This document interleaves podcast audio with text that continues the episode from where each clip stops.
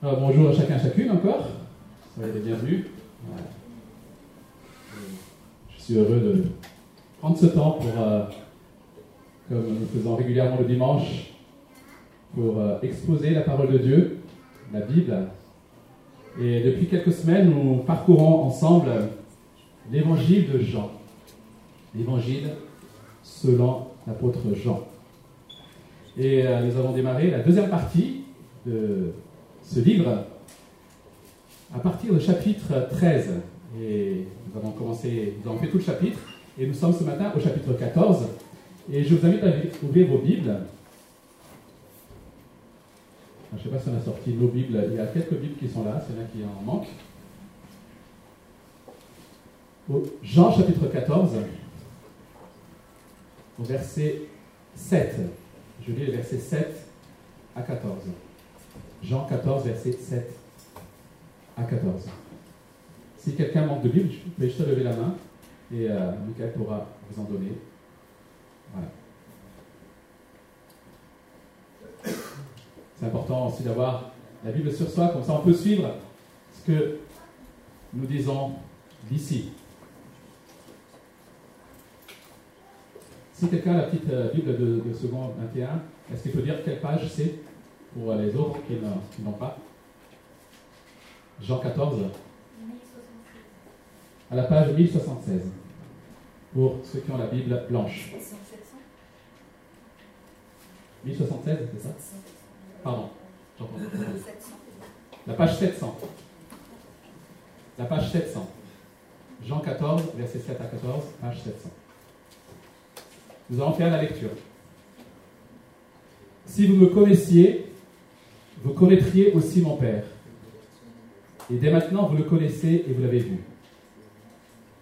Philippe lui dit, Seigneur, montre-nous le Père et cela nous suffit. Jésus lui dit, il y a si longtemps que je suis avec vous et tu ne me connais pas?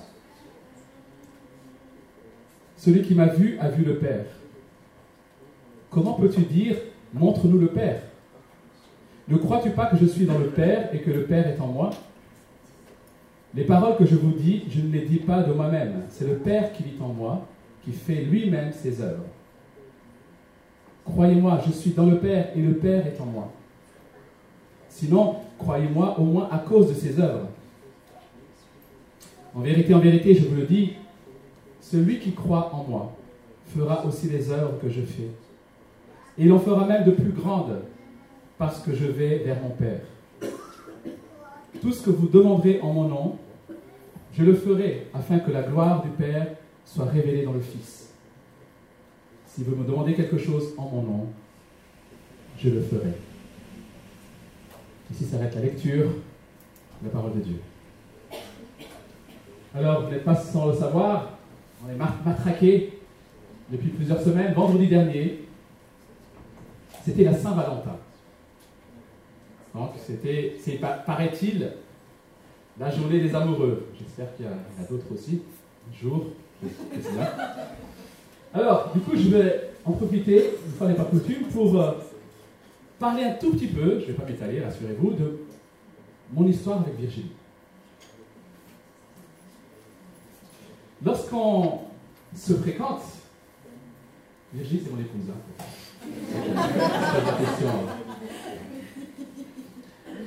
Lorsqu'on la question difficile qui se pose à celui qui veut s'engager dans le mariage, c'est bien sûr comment savoir que c'est la bonne? Comment savoir que c'est la bonne? Et avant qu'on commence notre relation amoureuse, j'ai le privilège de connaître Virginie en tant qu'amie proche. C'est un privilège. C'était, on était très proches, on était amis. Et dans ce cadre amical, je l'ai trouvée super à plein de niveaux. Elle était vraiment géniale dans sa relation avec les autres. Elle était géniale dans sa relation avec Dieu. Elle était intelligente. Mais c'était une amie. Et lorsque les sentiments sont venus, parce que jusqu'à là, je n'avais pas de sentiments, je n'avais pas d'attirance, c'est comme ça. Et lorsque les sentiments sont venus, je n'ai pas eu de difficulté à reconnaître que c'était la bonne personne, celle que je voulais aimer et avec laquelle je voulais m'engager pour le reste de ma vie. Pourquoi? Parce que je l'ai connue. Je, savais qui elle était, au moins en partie. Et ce que je savais d'elle, quelque part, me suffisait et me mettait, mettait en confiance. J'ai pu le faire non parce que j'étais sûr de moi, mais parce que j'étais sûr d'elle. C'est beau ce que je dis là, je, je, note. Notez les autres aussi. Alors pourquoi j'en parle? Pourquoi j'en parle? Alors j'en parle pas pour en faire un principe d'engagement au mariage. Je ne suis pas en train de, de faire cela. Mais ce que je constate, c'est que bien souvent, dans les églises, et même dans la littérature chrétienne, nous aimons mettre l'accent sur qui nous sommes. Qui nous sommes en tant que chrétiens, sur notre nouvelle identité. Et je tiens à dire ici que c'est une très bonne chose. Et nous en avons besoin. Mais nous avons encore plus besoin de savoir qui est Christ. C'est, il me semble que c'est ce qui nous manque, en fait. C'est ce qui fait qu'on manque de foi. Nous ne connaissons pas Christ. Nous avons besoin de savoir qui il est, ce qu'il a fait. Parce que finalement, tout le reste en découle. Si nous savons qui il est véritablement, alors de savoir que nous lui appartenons, alors nous comprenons notre identité. Mais souvent, nous voulons tout de suite savoir qui nous sommes. Et nous oublions qui il est. Finalement, notre manière de vivre, notre relation à Dieu, mais aussi notre vision du monde, notre attitude face aux différentes circonstances de la vie. Tout cela révèle notre connaissance, notre vision de notre Sauveur et Seigneur Jésus-Christ. En gros, on peut dire à quelqu'un, dis-moi comment tu vois le monde, comment tu vois ta vie, comment tu vois les circonstances de ta vie, et je te dirai comment tu connais Christ. Dans notre passage ce matin, nous rejoignons les onze disciples, parce qu'ils étaient douze au départ, mais il y a un qui est parti. Nous rejoignons donc les onze disciples dans ce qu'on appelle la chambre haute. Et nous sommes ici la veille euh, de la mort de Jésus. Et ces disciples, ces onze disciples, viennent de comprendre que Jésus va les quitter. Ils n'ont pas trop bien compris ce que cela veut dire, mais ils ont compris que Jésus allait les quitter. Et et en plus de cela, il y a eu un traître au milieu d'eux. C'est ce que Jésus avait annoncé. Donc, les voilà troublés. Ils sont inquiets. Ils sont troublés. Et ils se sentent quelque part abandonnés. Et dans ce chapitre 14, au début du chapitre 14, Jésus va dire cette parole, justement, que votre cœur ne se trouble pas. Croyez en Dieu et croyez en moi. Ne soyez pas troublés. Croyez-en. Alors, ça fait trois ans que ces disciples-là sont avec Jésus. Ils ont tout lâché pour le suivre. Ils l'ont vu accomplir des choses extraordinaires. Ils l'ont vu enseigner des choses extraordinaires. Ils ont constaté qu'il avait une sagesse qui était incomparable à aucun, à aucun maître. On pourrait se dire, du coup, forcément, ils ont la foi. Ça fait trois ans qu'ils sont avec lui, jour et nuit. Pourtant, lorsqu'ils sont troublés, Jésus ne leur dit pas, les gars, croyez en vous. Vous avez les forces nécessaires pour tenir bon. Vous êtes géniaux. Jésus va leur dire, croyez en moi. Ça fait trois ans qu'ils, croient en lui. Mais Jésus va continuer à leur dire, croyez en moi. Je ne sais pas depuis combien de temps tu, connais Dieu, peut-être, ou pas. Que ce soit la première fois que tu entends, ou ce soit la dixième fois, ou la centième fois, la millième fois, Jésus veut aussi nous dire ce matin, croyez en moi. Croyez en moi. Croire en lui, c'est croire en sa personne, c'est croire en son œuvre. Et dans les premiers versets, nous l'avons vu la semaine dernière, justement Jésus parle de ce qu'il allait faire. Il allait leur préparer une place. Et Jésus va leur, donner cette espérance. Et Jésus annonce aussi que pour, cette place-là, ben, ça doit passer par lui. Il est le chemin, la vérité et la vie. Jésus leur donne une destinée nouvelle, une espérance. Et cette espérance passe par lui. Je suis le chemin, la vérité et la vie. Et maintenant, il va dire qui il est. Dans notre passage, il va une nouvelle fois rappeler qu'il est véritablement Dieu. Si vous avez suivi cette, euh, cette série depuis peut-être le début, l'année dernière, pour ceux qui sont là, qui étaient là, ce n'est pas la première fois que Jésus montre qui il est. Mais ici, il va le faire à ses disciples, à ceux qui ont choisi de le suivre. Il va leur rappeler qui il est. Et il va dire ce que cela implique ensuite pour ses disciples. Et c'est ce que nous allons voir. Nous allons voir que Jésus est le Dieu qui se révèle. Et nous allons voir que ceux qui mettent leur foi en lui vivront une vie abondante. Jésus est le Dieu qui se révèle et tous ceux qui mettent leur foi en lui vivront une vie abondante. Verset 7, si vous me connaissez, vous connaîtrez aussi mon Père. Et dès maintenant, vous le connaissez et vous l'avez vu. Et ensuite, on va Philippe qui dit, oui, montre-nous, montre-nous le Père, ça nous suffit. Et Jésus fait cette déclaration, il y a longtemps que je suis avec vous et tu ne me connais pas, Philippe. Celui qui m'a vu a vu le Père.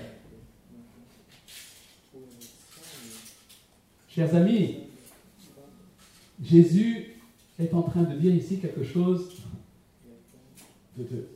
d'incroyable. Celui qui m'a vu a vu le Père. Jésus est en train de dire ici qu'il est Dieu. Il est Dieu. Il l'avait déjà fait comprendre dans les premiers versets de, ce chapitre, si vous avez sous les yeux les premiers chapitres. Il dit, croyez en Dieu, croyez en moi. Je suis le chemin, la vérité, la vie. Mais ici, il va le faire de façon encore plus explicite. Si vous me connaissiez, vous connaîtriez aussi mon Père. Me connaître, c'est connaître Dieu le Père, c'est ça. Me voir, c'est voir Dieu. C'est clair. On pourrait s'arrêter là. Chantons, louons Dieu. C'est clair. Et l'évangile de Jean est celui peut-être qui démontre le mieux cette réalité concernant Christ, concernant la divinité de Christ. Dès les premiers versets, il nous dit, l'ouverture de, ce livre de Jean, il nous dit qu'au commencement était la parole. Il s'agit de Jésus. Il dit que la parole était avec Dieu et que la parole était Dieu. Dès les premiers versets de cet évangile, c'est évident. Et ce qu'on constate dans cet évangile de Jean, c'est que lorsque Jésus est face aux hommes, il s'identifie à Dieu en s'attribuant la, création, l'autorité et la révélation. Lorsqu'il est face aux hommes, il s'identifie à Dieu. Et lorsqu'il est face à Dieu, il s'identifie aux hommes. C'est beau. Jésus est l'interface par excellence, je dirais, entre Dieu et les hommes. Parce qu'il est à la fois Dieu et homme. Il s'identifie aux hommes, mais il est aussi Dieu face aux hommes. Dieu le Père et Jésus-Christ son Fils sont de la même nature divine. Ils sont égaux en nature. Et ils sont unis. Ils ne forment qu'un. Tout en étant distincts. La parole était avec Dieu et la parole était Dieu. Il était avec, donc il ne peut pas être confondu. Donc distinct. Mais il était aussi avec. Il était aussi Dieu. Donc il était uni. Le Père est Dieu. Le Fils est Dieu. Mais le Père n'est pas le Fils. Ça choque là, non Alors comment concilier ces deux réalités qui sont difficiles à notre, à notre niveau? C'est difficile à comprendre. Il faut le reconnaître humblement. C'est difficile à comprendre. Mais ce n'est pas parce que nous avons du mal à l'appréhender que ce n'est pas vrai. Jésus l'affirme, la Bible l'affirme. Et cela ben, met en jeu notre foi. C'est difficile. Que veut dire par exemple l'apôtre Paul lorsqu'il écrit à l'église de Philippe, pour ceux qui connaissent un tout petit peu, et lorsqu'il dit que Jésus s'est dépouillé, il s'est humilié, il s'est dépouillé pour prendre la forme d'un homme. Alors plusieurs disent ben, qu'il a renoncé à sa divinité en faisant cela. Mais non, Jésus n'a jamais renoncé à sa divinité. Certains disent aussi qu'il a renoncé à ses attributs. En quelque sorte, il n'est plus omniprésent, il n'est plus omnipotent, enfin, euh, tout-puissant, etc. Mais non, si il n'a pas ces attributs-là, alors en quoi il est Dieu? Un être est défini par, par, par, excellent, par définition par ses attributs. Virginie est une femme parce qu'elle a des attributs d'une femme. Si Jésus avait renoncé à ses attributs, alors il ne serait pas Dieu. Alors comment comprendre qu'il s'est dépouillé On l'a chanté tout à l'heure. Il a dit qu'il a renoncé à manifester la gloire qu'il avait quand il était au ciel. Ça ne veut pas dire qu'il a renoncé à sa nature. Pourquoi? Parce que s'il avait cette gloire-là, en fait, personne ne pourrait se tenir dans sa présence. C'est ce qu'on constate dans l'Ancien Testament lorsque Moïse est dans la présence de Dieu. En fait, il, ne voit qu'un aspect de cette présence-là. Et lorsqu'il retourne voir les siens, il est tellement ébloui de la présence, de la gloire de Dieu, qu'il est obligé de mettre, de cacher son visage. C'est ça la gloire de Dieu. Et vous imaginez bien que Jésus ne pouvait pas venir avec cette gloire-là. Mais Jésus était pleinement homme et pleinement Dieu. Et d'ailleurs, Paul écrit dans Colossiens chapitre 2, verset 9, En Christ habite corporellement toute la plénitude de la divinité. En Christ habite corporellement dans son corps toute la plénitude de la divinité. Ce qui veut dire qu'il n'y a rien de la divinité qui manque.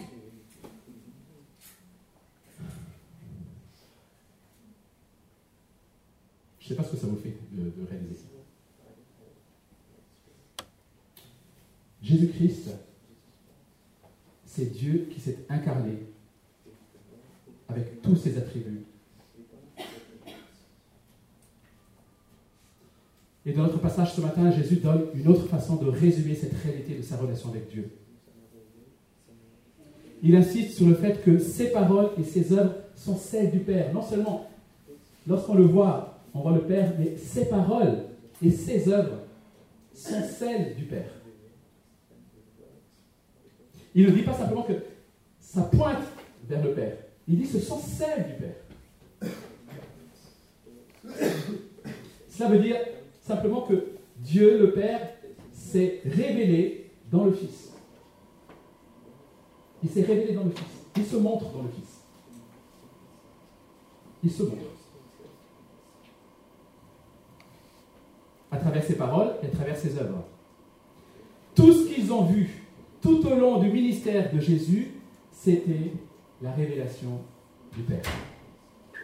En fait, ils avaient les actes de Dieu, les œuvres de Dieu, les paroles de Dieu face à eux.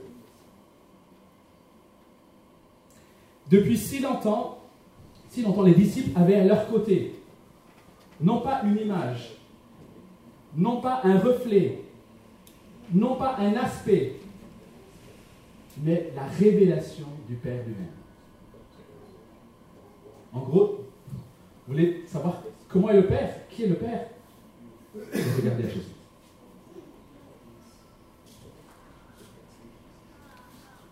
Waouh Ce Dieu si redoutable, ce Dieu infini, ce Dieu tout-puissant, nous a tellement aimés qu'il a décidé de prendre notre forme pour se révéler à nous. C'est chose, quelque chose qui me dépasse, les amis. comment l'infini peut-il se révéler dans le fini Pourquoi il l'a fait? Parce que nous avions un problème. Nous avions un problème, c'est celui de vouloir vivre pour nous-mêmes. C'est ce que la Bible appelle le péché. C'est de vivre pour soi-même. Et l'homme qui vit pour ses propres désirs, finalement, en faisant cela, il offense Dieu. Et parce qu'il a offensé Dieu, seul Dieu peut accorder le pardon. Et Dieu l'a fait en venant lui-même en la personne du Fils. Alors vous vous dites peut-être ce matin que c'est triste que les disciples, enfin plutôt, que Jésus, après tout ce temps passé avec les disciples, doivent supplier les disciples de croire en eux. Ça fait trois ans qu'il le dit. Mais il suffit parfois de voir notre propre incrédulité, les amis, pour comprendre ces disciples. Vous savez combien de temps vous êtes chrétien, je ne sais pas. N'avez-vous jamais eu d'exaucement aux prières? N'avez-vous pas vécu une transformation? Dieu ne vous a-t-il pas montré maintes et maintes fois combien il vous aimait? Combien il est fidèle et bon envers nous? Pourtant, dès que les circonstances sont difficiles, nous tombons dans le scepticisme. Nous tombons dans l'incrédulité. Souvent, lorsque nous sommes confrontés au choix entre obéir à Christ ou succomber à nos propres désirs, ben, nous sommes tentés de renoncer à Christ. En fait, ce choix-là, nous avons à le faire chaque jour, en réalité. Chaque jour, nous avons le choix entre obéir à Christ, aimer Christ, ou succomber à nos désirs. Aimer le, aimer le péché. Chaque jour, nous avons ce choix-là. Et combien de fois, chaque jour, nous faisons le choix qui déshonore Christ? Et nous avons besoin d'entendre à nouveau cette parole croyez en moi. Jésus est plein de patience quand il dit ça. Croyez en moi, mes amis. Jésus sait que si seulement ils croyaient qu'il était effectivement la révélation du Père, alors tout leur questionnement et toute leur crainte s'évaporerait. Et on peut l'affirmer. Si nous croyons vraiment que Jésus est Jésus, le Christ, qu'il est ce qu'il dit, alors nos craintes s'évaporent.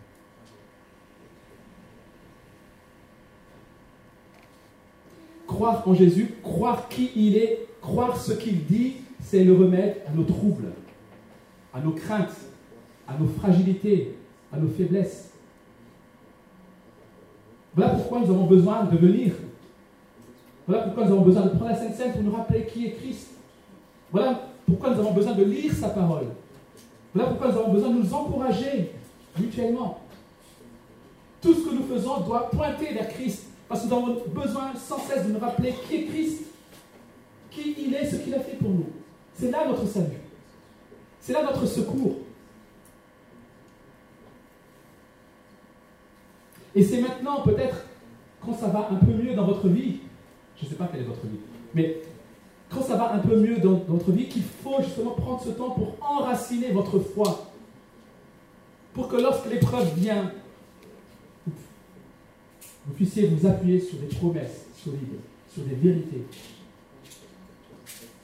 Jésus-Christ est Dieu qui est venu, qui est mort à la croix il est celui qui prépare une place. Il est celui qui revient bientôt. Il est celui qui règne. Et devant l'incrédulité persistante des disciples, Jésus fait un pas plus loin. Il leur dit, si l'on croyait en ses œuvres. Et ici, Jésus ne parle pas seulement du caractère extraordinaire de ces miracles, mais il veut attirer l'attention sur la signification de ces miracles. L'eau qu'il a changée en vin, la foule qui l'a nourri, l'aveugle qui l'a donné la vue, le paralytique, tout cela finalement annonce la venue de son règne et annonce ce qu'il vient accomplir, la purification des péchés, la restauration. C'est un avant-goût de ce qu'il veut accomplir. C'est ça qu'il veut qu'on comprenne. C'est pas simplement qu'il est capable de faire des grandes choses, mais c'est qu'il a quelque chose qu'il veut, qu'il est en train de préparer. C'est le royaume de Dieu, le règne de Dieu. Christ est venu pour faire inaugurer le règne de Dieu. Et au-delà de ce qu'il a pu faire, Jésus veut que ses disciples croient ultimement en lui. Toutes ces choses-là sont des signes, c'est ce que dit l'apôtre Jean. Et malheureusement, beaucoup de gens ont cru en Jésus parce qu'il juste parce qu'il faisait des miracles et ce qu'ils aimaient, c'était les miracles. Mais c'est normal. Mais ultimement, ce que Jésus veut, c'est qu'on croit en lui.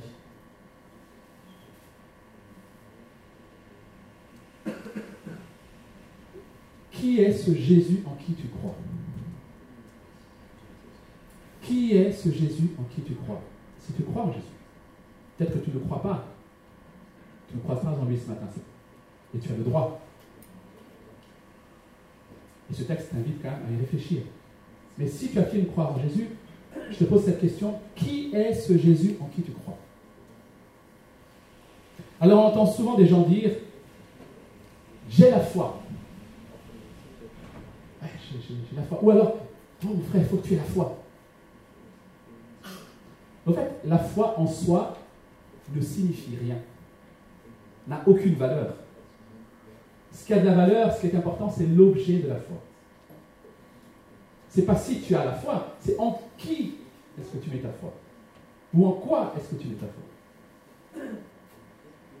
Si quelqu'un a des convictions fermes, il est profondément sincère, mais que l'objet de sa foi est erroné, alors sa foi ne lui sert à rien. Aussi profonde soit-elle. Alors imaginez que vous êtes devant un plan d'eau gelé. Cette illustration, c'est de Kevin De Imaginez que vous êtes devant un plan d'eau gelée. Et vous regardez, alors il s'arrête, il n'y a pas beaucoup, mais vous regardez cette belle surface. Il fait bien froid. Et vous posez la question, est-ce qu'on va pouvoir marcher dessus? Alors vous allez commencer à poser le pied doucement, appuyer un peu plus fort, ça va obtenir. Et là, vous allez avancer sur le plan de gelée, pas à pas, avec prudence, surtout si vous êtes un peu lourd comme moi.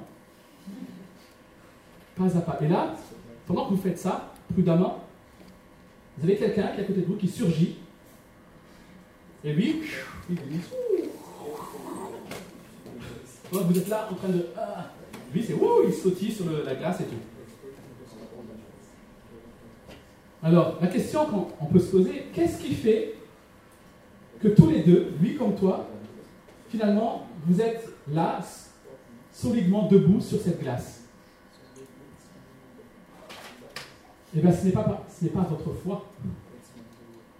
Ce n'est pas parce que vous avez été prudent. Ce n'est pas parce que l'autre a été plus courageux ou audacieux. Ce n'est pas ça qui fait que vous êtes solidement debout sur cette glace. C'est parce que la glace tient. C'est parce que la glace tient. Que tu as été prudent ou pas, c'est parce que la glace tient que vous êtes debout. C'est ça la foi, les amis. Nous fondons notre foi sur Christ qui sauve. Mais ce n'est pas la qualité de notre foi qui nous sauve. C'est la qualité de Christ et ce qu'il a fait pour nous. Et cette foi authentique n'est pas purement intellectuelle. Elle ne restera pas stérile. C'est ce que Jésus enseigne dans les versets 12 à 14. C'est les résultats de la foi. Qu'est-ce que cela implique? Et Jésus va promettre deux choses à ceux qui placent une foi authentique en lui. La première, premièrement, Jésus dit qu'ils accompliront des œuvres plus grandes que celles de Jésus. Waouh Vous accomplirez des œuvres plus grandes que, les miennes. Vous avez bien entendu? Je relis. Hein. En vérité, en vérité, je vous le dis, celui qui croit en moi fera aussi les œuvres que je fais. là, déjà. Et il en fera même de plus grandes, parce que je vais vers mon Père.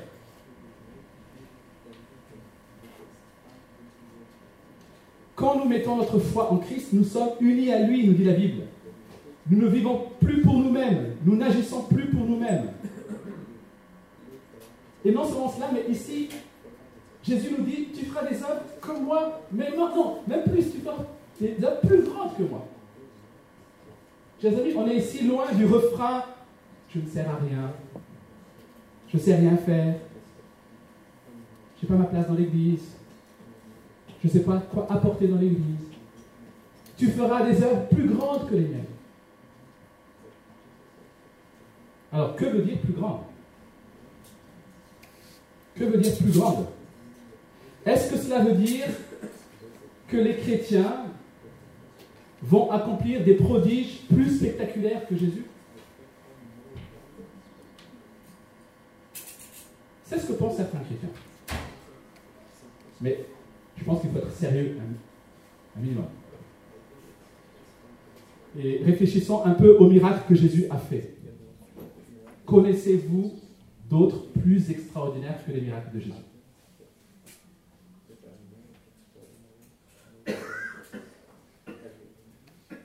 Je pense que cette expression a deux explications qui se complètent. Jésus parle ici de ce que les chrétiens allaient accomplir, notamment ses apôtres, ses disciples, de ce qu'ils allaient accomplir après son départ. Et on le, voit dans les actes. Mais aussi de ce que tous les chrétiens, même jusqu'à nos jours, vont accomplir, à savoir prêcher au monde entier pour que des millions d'hommes et de femmes de toutes nations se tournent vers Christ. Et Jésus dit ici que pour que cela arrive, il faut d'abord qu'il retourne au Père. Il a fallu qu'il meure à la croix, qu'il ressuscite, qu'il soit élevé et qu'il envoie le Saint-Esprit pour que cela s'accomplisse. C'est parce que Jésus a remporté la victoire sur la mort, sur le péché, qu'il est retourné au Père pour envoyer le Saint-Esprit, que ceux qui lui appartiennent peuvent ensuite faire des œuvres plus grandes que lui. Vous savez, pour prendre un exemple, quand Jésus est ressuscité, il y avait autour de lui environ 150 disciples. Combien de disciples il y a eu en plus à la Pentecôte quand le Saint-Esprit est venu Dans Acte chapitre 2, plus de 3000. 150 à la résurrection de Jésus. Il a passé 3 ans. 3000 le jour de la Pentecôte. Ça, c'est des œuvres plus grandes. C'est des grandes. Des millions et des millions de vies qui se tournent vers Jésus. Mais il y a aussi une autre explication à cette expression. Je ne vais pas trop m'y attarder. Mais cette explication, on la trouve notamment dans l'exemple de ce que Jésus dit dans Matthieu 11, verset 11, lorsqu'il dit à ses disciples, toujours je vous le dis en vérité, parmi ceux qui sont nés de femmes, il n'est venu personne de plus grand que Jean-Baptiste. Cependant, le plus petit dans l'Orient des cieux est plus grand que lui. Il dit en quelque sorte, Jean-Baptiste est le plus grand jusqu'ici de l'Ancien Testament, de l'Ancienne Alliance. Il est le plus grand. Mais le plus petit dans le des cieux est plus grand que lui. Jésus est en train de dire ici qu'il y a un, événement, c'est la Pentecôte, qui inaugure le règne de Dieu, l'Église, et qui fait que ceux qui sont au bénéfice de cette Pentecôte, de la croix, de la résurrection de Christ, sont plus privilégiés que ceux qui vivaient avant. C'est juste une déclaration de Jésus. Tu es dans le royaume de Dieu, aux yeux de Dieu. c'est quelque chose qui me dépasse encore une fois. Plus privilégié et plus grand que Jean-Baptiste. C'est pas moi qui dis, c'est Jésus. Le plus petit dans le royaume des cieux est plus grand que lui. Matthieu 11, 11. C'est un privilège. En fait, tu es privilégié. Tu es hautement privilégié. Des fois, on dit, j'aimerais bien vivre du temps de Jésus, au moins la vie de Jésus. Non, Jésus dit, celui qui est au bénéfice de ma mort, ma résurrection et mon ascension et de l'envoi du Saint-Esprit est plus grand, plus privilégié que les autres. Est-ce que tu crois ça?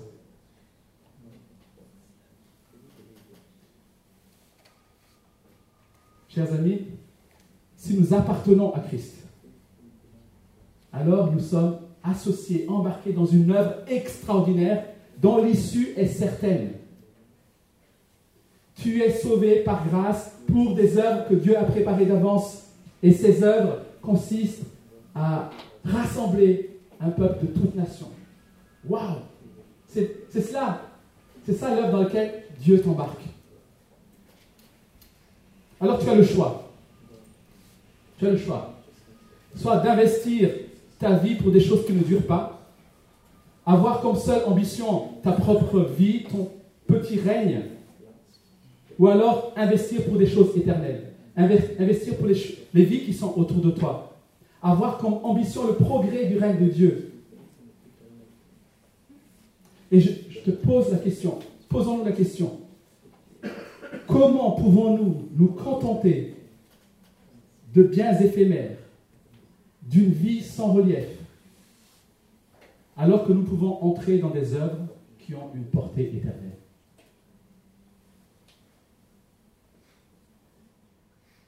Et pourtant, chaque jour, nous dépensons notre énergie pour ces choses qui ne durent pas. Et la deuxième promesse, et je finis avec ça, c'est celui qui place sa foi en Jésus comme révélation du Père est assuré d'être exaucé. Là encore, euh, un peu difficile à comprendre. En fait, il, donne ici un caractère spécial à la prière. Et c'est nouveau ce qu'il annonce ici. Puisque les, les, disciples savaient prier, en quelque sorte. Mais ici, il y a quelque chose de nouveau à la prière qu'il va ajouter. C'est une prière qui s'adresse à Dieu en son nom. Il insistera encore sur cette parole plus tard, donc on le verra, c'est ça que je n'insiste pas trop ce matin, dans chapitre 15 et chapitre 16. Mais quel en est le sens rapidement? En son nom signifie, bien sûr, sur son ordre, sur son autorité, comme un ambassadeur qui parle au nom de son pays. Mais prier au nom de Jésus, c'est aussi prier sur la base de qui il est aujourd'hui. Sur le fait que Jésus-Christ est monté et qu'il est assis à la droite du Père. C'est ça. Voilà pourquoi il a fallu qu'il monte.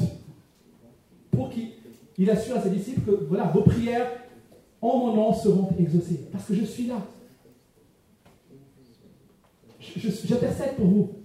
Je suis à la droite du trône. Vous avez accès au trône grâce à moi c'est prier en Jésus lui-même comme étant le seul médiateur qui nous ouvre cet accès au trône. C'est prier dans une communion intime avec lui. C'est prier selon sa volonté. C'est prier par son esprit. C'est ça, prier en son nom. En fait, en grandissant dans la foi chrétienne, notre volonté s'aligne à la volonté de Christ. Nos œuvres s'alignent aux œuvres de Christ. Voilà pourquoi, lorsque nous prions au nom de Christ, nous voulons ce que Christ veut. Et nous accomplissons son œuvre. Voilà pourquoi, si nous faisons cela, alors Dieu nous exaucera, parce que Dieu exauce son Fils. Et tout ce que le Fils veut, le Père le veut. Ou plutôt, ce que le Fils veut, c'est parce que le Père le veut. Pour conclure, nous venons de passer à peu près une quarantaine de minutes à essayer de réfléchir à quelque chose qui nous dépasse. Je, le conçois. Ça nous dépasse. C'est le plus grand mystère de l'histoire. Dieu le Créateur qui a marché au milieu de sa création, qui a pris la forme d'une de ses créatures. Dieu l'offensé qui prend la punition de ceux qui l'avaient offensé. la bénédiction, la vie abondante qu'il réserve à ceux qui lui appartiennent. Une vie nouvelle, une nouvelle raison de vivre. L'œuvre la plus grandiose de l'histoire. On vient d'aborder tout ça, les amis. Comment êtes-vous ce matin ça Que votre cœur ne se trouble pas. Que votre cœur ne se trouble pas parce que votre destinée est assurée que votre cœur ne se trouble pas parce que ce n'est pas en vain que vous êtes sur terre. Dieu vous embarque dans une œuvre grandiose. C'est ça votre raison d'être sur terre. Alors que votre cœur ne se trouble pas. Comme Christ a révélé le Père, Christ veut maintenant que son Église le révèle et révèle le Père. Voilà son œuvre. Il agit en nous, il agit par nous son Église. Et ce monde a besoin de le voir. De la même manière que Christ a dit à ses disciples, celui qui m'a vu a vu le Père. Christ veut aussi que l'Église puisse dire au René, celui qui voit l'Église a vu le Christ. C'est ce que Dieu veut. C'est ça notre mission. Passons quelques instants. Juste à considérer ces choses-là. Je vais poser cette question. Est-ce que tu veux choisir, continuer à vivre pour toi-même, pour ton propre règne? Ou veux-tu rentrer dans ces œuvres que Dieu a préparées d'avance? Les œuvres plus grandes que Christ, a accomplies. Poursuivre l'œuvre de Christ.